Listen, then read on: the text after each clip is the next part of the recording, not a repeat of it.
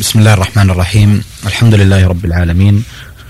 والصلاة والسلام الأتمان الأكملان على نبينا محمد وعلى آله وأصحابه وأتباعه إلى يوم الدين. أيها الإخوة والأخوات السلام عليكم ورحمة الله وبركاته. ومرحبا بكم مع هذه الحلقة من برنامج في موكب الدعوة. يسرنا في هذه اللحظات أن يكون ضيفنا في هذا اللقاء صاحب الفضيلة الشيخ الدكتور صالح بن محمد الحسن. وكيل جامعة الإمام محمد بن سعود الإسلامية لشؤون المعاهد العلمية. وفي مطلع هذا اللقاء باسمكم جميعا أرحب بفضيلة الدكتور صالح وأشكر له إتاحة هذه الفرصة لهذا اللقاء. أهلا وسهلا.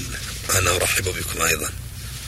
آه شيخ صالح الحقيقة اعتدنا في مثل هذا البرنامج أن يكون لضيفنا شيء من التعريف لبيان المولد والنشأة وشيء من الحياة الشخصية. يعني هل لكم أن تتفضل مع الدكتور صالح ببيان شيء من ذلك؟ بسم الله الرحمن الرحيم.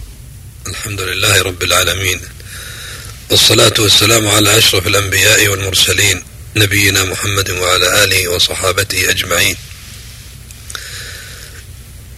أنا واحد من أبناء هذه الجزيرة العربية من أبناء هذه المملكة العربية السعودية التي نعم جيلها الحالي بما أفاء الله على هذه البلاد على يد مؤسسها الملك عبد العزيز رحمه الله من أمن واطمئنان ورغد عيش ومن ومن سبل تعليم وغيرها فأحمد الله عز وجل على ذلك ولدت سنة ثلاث وسبعين وثلاثمائة وألف في مدينة بريدة بمنطقة القصيم.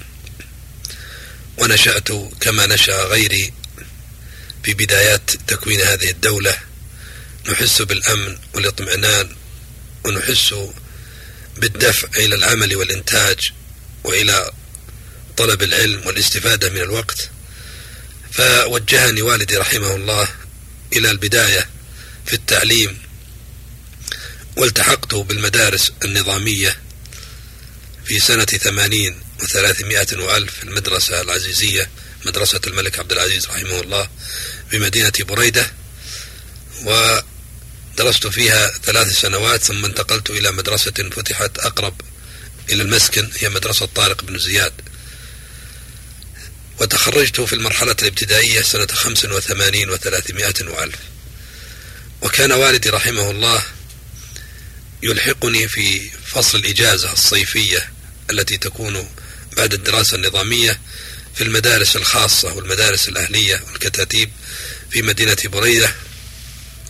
فدرست في مدرسة الشيخ صالح الجويلي رحمه الله وفي مدرسة بن رزقان رحمه الله وفي مدرسة مبارك رحمه الله وفي المدرسة العلمية في مدينة بريدة أيضا.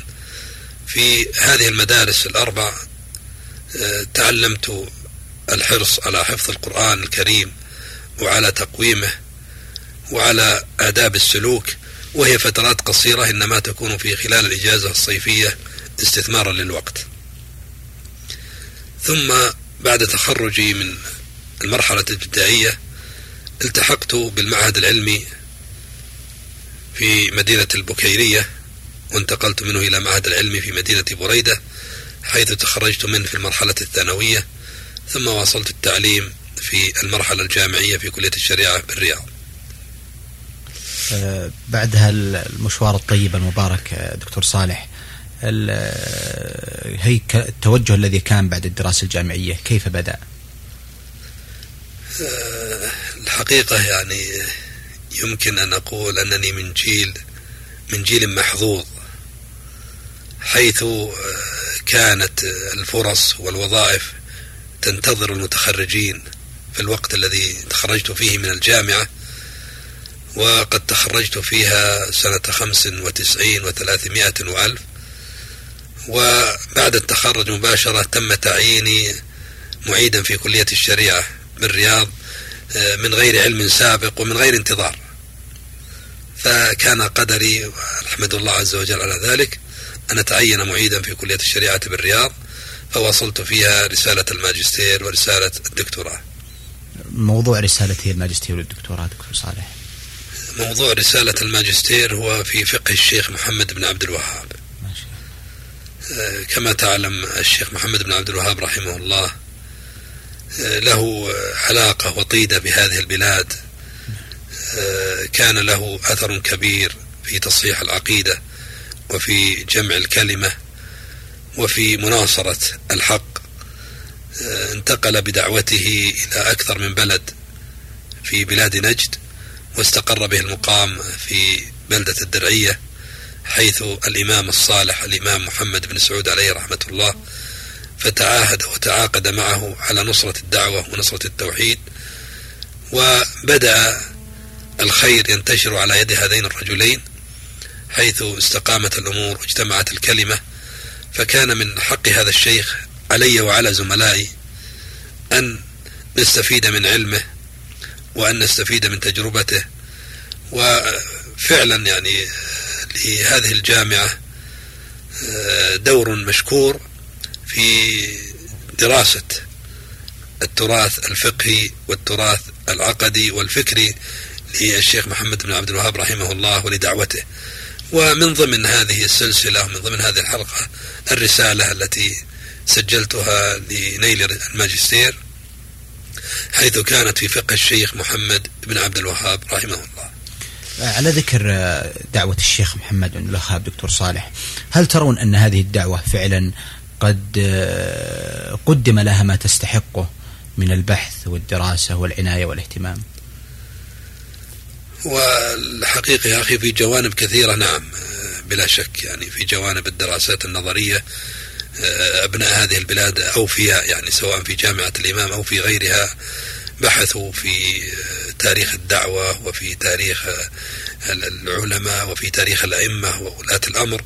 وخاصة في الفترة منذ تعاهد وتعاقد الإمامان الإمام محمد بن سعود رحمه الله والشيخ محمد بن عبد الوهاب على نصرة هذه الدعوة. فلا شك أن هناك دراسات كثيرة بل ربما دعت إلى إلى إلى بحوث وإلى الدراسات قريبة من الدعوة وليست لصيقة بها.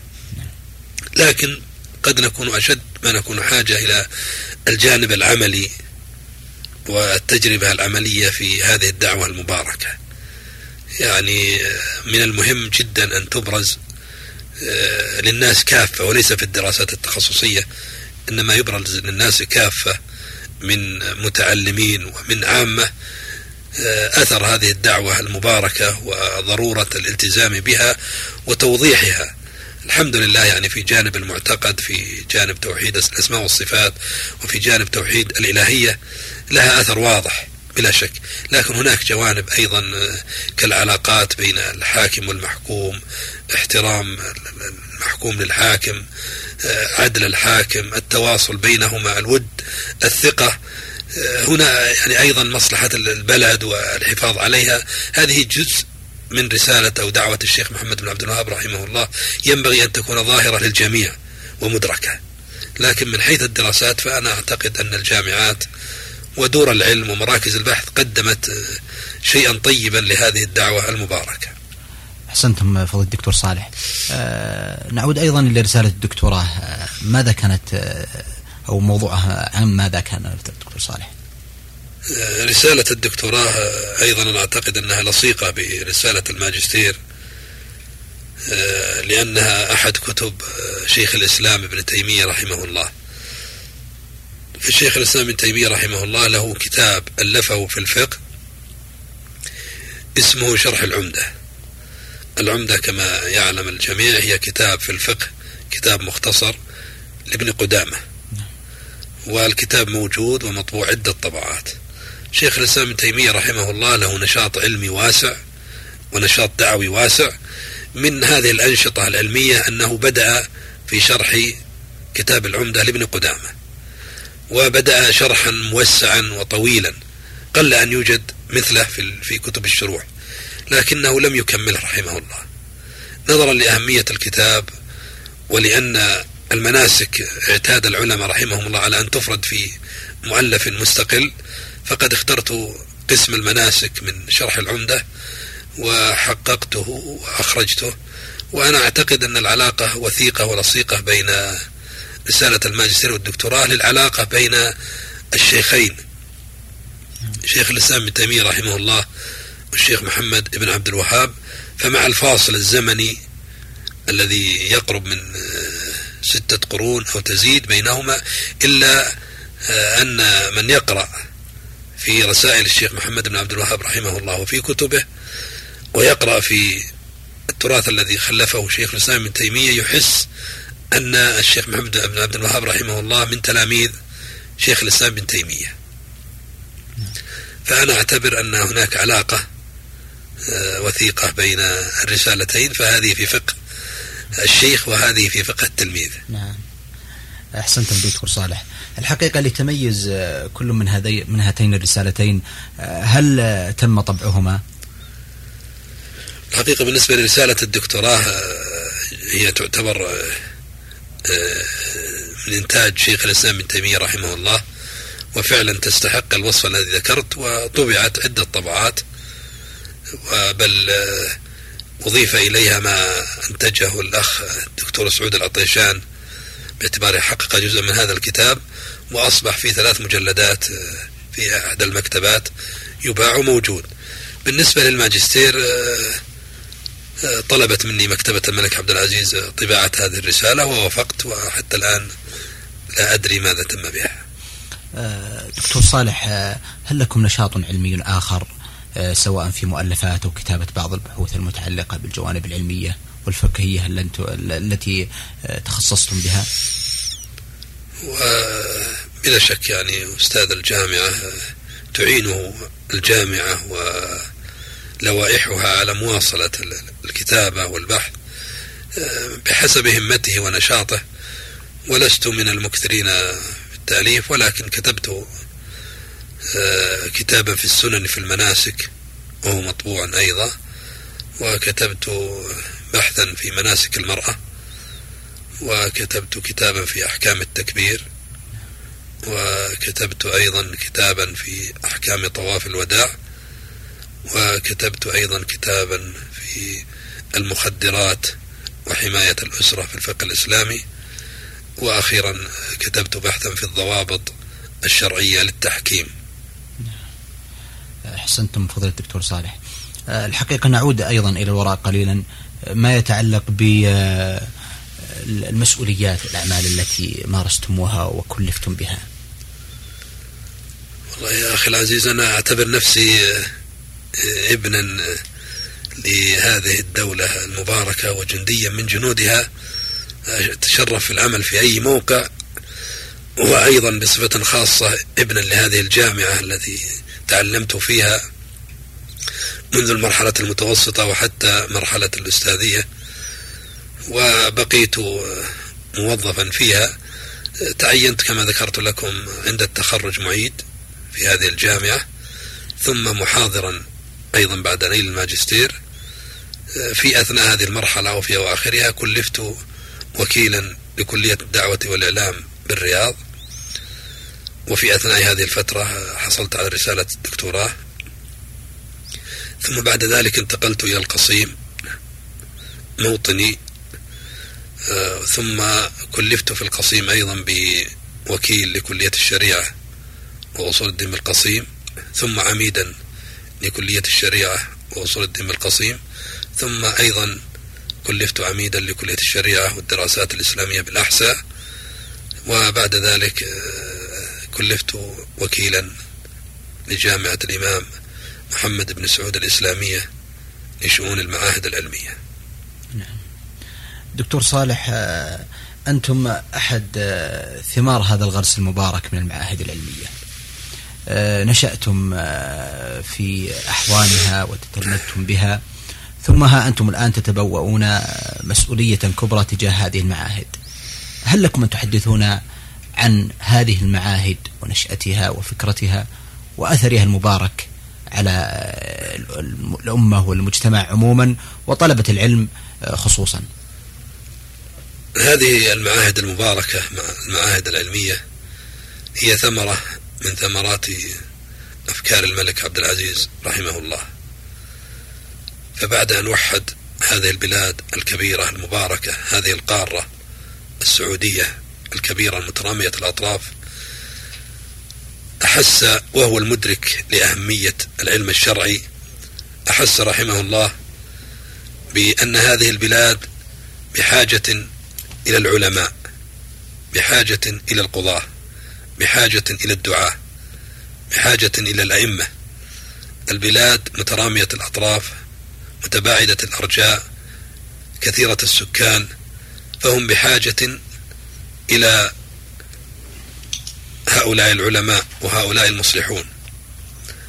وأدرك رحمه الله أن ما يتخرج في حلق التعليم الخاصة التي كانت قبل إنشاء هذه المعاهد العلمية في الكتاتيب وفي المساجد لدى العلماء والمشايخ أنها لا تكفي لحاجة هذه البلاد. لا تكفي لأن الناس لا يستطيعون الانتقال جميعا إلى إلى مواطن هؤلاء العلماء. فمنهم المعدم ومنهم من يحتاج إلى المال ومنهم من تحتاجه أسرته. أيضا لم لم تهيأ هذه الحلق وهذه دور الكتاتيب بما يؤوي هؤلاء الطلاب ويعينهم على طلب العلم.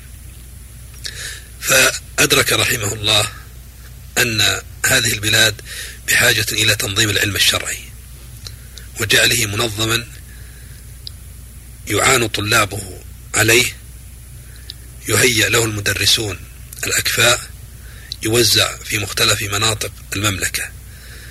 واستشار في ذلك سماحة الشيخ محمد بن إبراهيم عليه رحمة الله العالم العلم الذي كان له دور في التوجيه والإصلاح والقضاء والإدارة والإفتاء في هذه البلاد المباركة وكان عونا مخلصا ناصحا للإمام الموحد الملك عبد العزيز رحمه الله. استشاره في ذلك فأشار عليه به وشجعه عليه.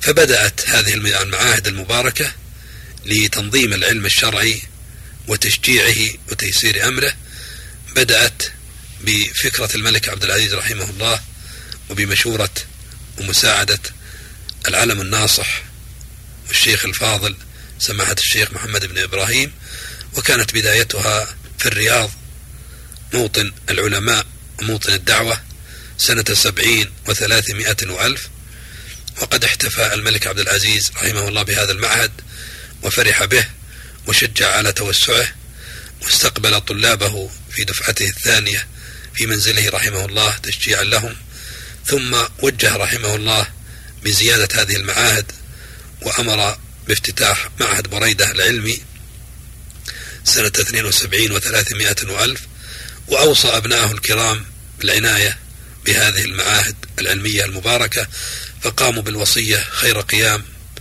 الملك سعود رحمه الله والملك فيصل رحمه الله والملك خالد رحمه الله وها هو خادم الحرمين الشريفين يتابع المسيرة بمساعدة عضده الأيمن سمو ولي عهده الأمين الأمير عبد الله بن عبد العزيز. فبدأت هذه المعاهد تزداد وفي كل سنة يفتح حسب حاجة البلاد إليها معهدا أو معهدان حتى بلغت أكثر من ستين معهدا. في أرجاء هذه القارة الواسعة. ما شاء الله.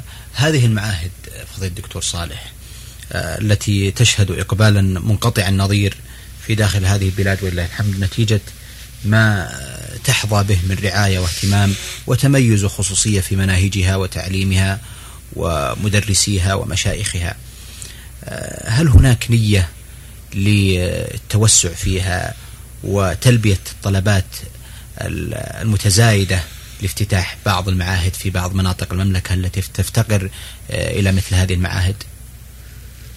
والحقيقة كما ذكرت في جواب السؤال السابق هي موزعة في أرجاء المملكة الواسعة موزعة توزيعا جيدا وعددها ستون معهدا تغطي مناطق المملكة بكاملها في المدن وفي المحافظات وفي المراكز. لكن لا شك أن هناك طلبات وهناك رغبات من بعض المحافظات وبعض المراكز والجامعة تدرسها أولا بأول والمسؤولون في الجامعة ومن خلفهم ولاة الأمر يشجعون على تلبية حاجة المواطنين من المدارس بمختلف أنواعها ويشجعون المعاهد العلمية بصفة خاصة باعتبار خصوصية المنهج وباعتبار آه، الحقيقة آه، نضج المخرجات من هذه المعاهد العلمية وأثرها الطيب سواء كان في مجال القضاء أو في غيره من المجالات. أحسنتم دكتور صالح. لكن البعض يقول أن خريج المعاهد العلمية ينبغي أن يكون لهم خصوصية في القبول لدى الجامعات وخصوصا الجامعات التي تدرس العلوم الشرعية. وذلك بحكم ما امتازوا به ودرسوه وتلقوه في تلك آه، المعاهد. هل هناك نية لإيجاد خصوصية لخريجي المعاهد العلمية عن غيرهم من خريجي آه، الثانويات العامة أو غيرها في آه، قضية القبول التي تشهد الآن إقبالا وازدحاما هائلا ينبغي فيها أن يكون هناك تمايز في بعض التوجهات؟ والحقيقة أنا لا أسميها خصوصية وإنما أسميها تخصص. الحقيقة أن طلاب المعاهد العلمية بما يدرسونه في مدة ست سنوات متواصلة من مناهج ومقررات يعتبرون متميزين في علوم الشريعة وفي علوم اللغة العربية وفي الاجتماعيات. هذا التميز وهذا التخصص بلا شك أنه حق لهم في هذه التخصصات. فكلية الشريعة مثلا أو كليات الشريعة في الجملة كلها بنيت على أساس البناء السابق للمعاهد العلمية باعتبارها مكملة لها. آه، فمن يدرس زاد المستقنع في الفقه في المعاهد العلمية يدرس شروحه في الكليات. فالكليات وبخاصة كليات الشرعية بنيت على مقررات المعاهد العلمية.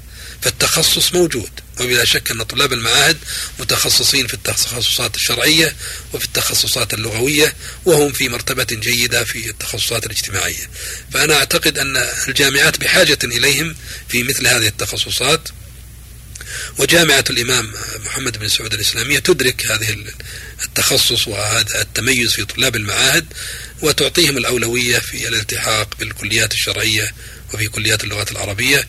وأرجو أن تحذو الجامعات الأخرى حذو جامعة الإمام في الاستفادة من هذا التخصص المعمق في الدراسات الإسلامية وفي الدراسات اللغوية على وجه الخصوص. الأثر الكبير الذي أوجدته هذه المعاهد العلمية في داخل المملكة. أيضا أعتقد وأعلم أن هناك نشاطا لهذه المعاهد حتى في خارج المملكة وهناك بعض المعاهد العلمية التي ترعاها الجامعة في هذا الشأن. آه، كيف كانت نشأة هذه المعاهد العلمية في الخارج وارتباطها أو رسالتها؟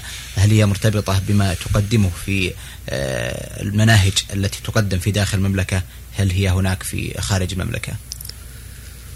وأخي الحقيقة أن التجربة والمنهج الذي سلكته المعاهد العلمية منذ تأسيسها على يد المؤسس الملك عبد العزيز رحمه الله ورعاية سماحة الشيخ محمد بن إبراهيم رحمه الله وهي متميزة. متميزة في نوع المقررات ومناسبتها للطلاب ومتميزة في الحرص على نوعية الأساتذة الذين يدرسون في هذه المعاهد العلمية ومتميزة في تشجيع الطلاب وفي اختيار النوعيات الفائقة. فأصبح لهذه المعاهد العلمية سمعة طيبة سواء في داخل البلاد أو في خارجها. واستفاد العالم الإسلامي والعالم العربي من هذه المعاهد العلمية أكثر من فائدة فتح المعاهد التي أشرت إليها. استفادوا من التجربة وفتحت معاهد علمية في بلاد إسلامية وفي بلاد عربية استفادت من تجربة المعاهد العلمية واستفادت من مقرراتها واستفادت من مناهجها وفي كل يوم يأتينا طلب من معهد إسلامي أو مدرسة إسلامية للاطلاع على هذه التجربة ولمعرفة الخطط والمناهج والمقررات التي تدرس. هذه بحمد الله نعم نذكرها فنشكر الله عز وجل عليها ولا وننسب الفضل لأهله. فهي من ثمار الغرس المبارك والنية الطيبة التي غرسها الملك عبد العزيز رحمه الله وأبنائه الكرام ورعاها سماحة الشيخ محمد بن إبراهيم والمشايخ من بعده. من من هذه الثمار التي أشرت إليها أن هناك بلاد ألحت وطلبت أن يفتح معاهد علمية كهذه المعاهد الموجودة في المملكة لتستفيد.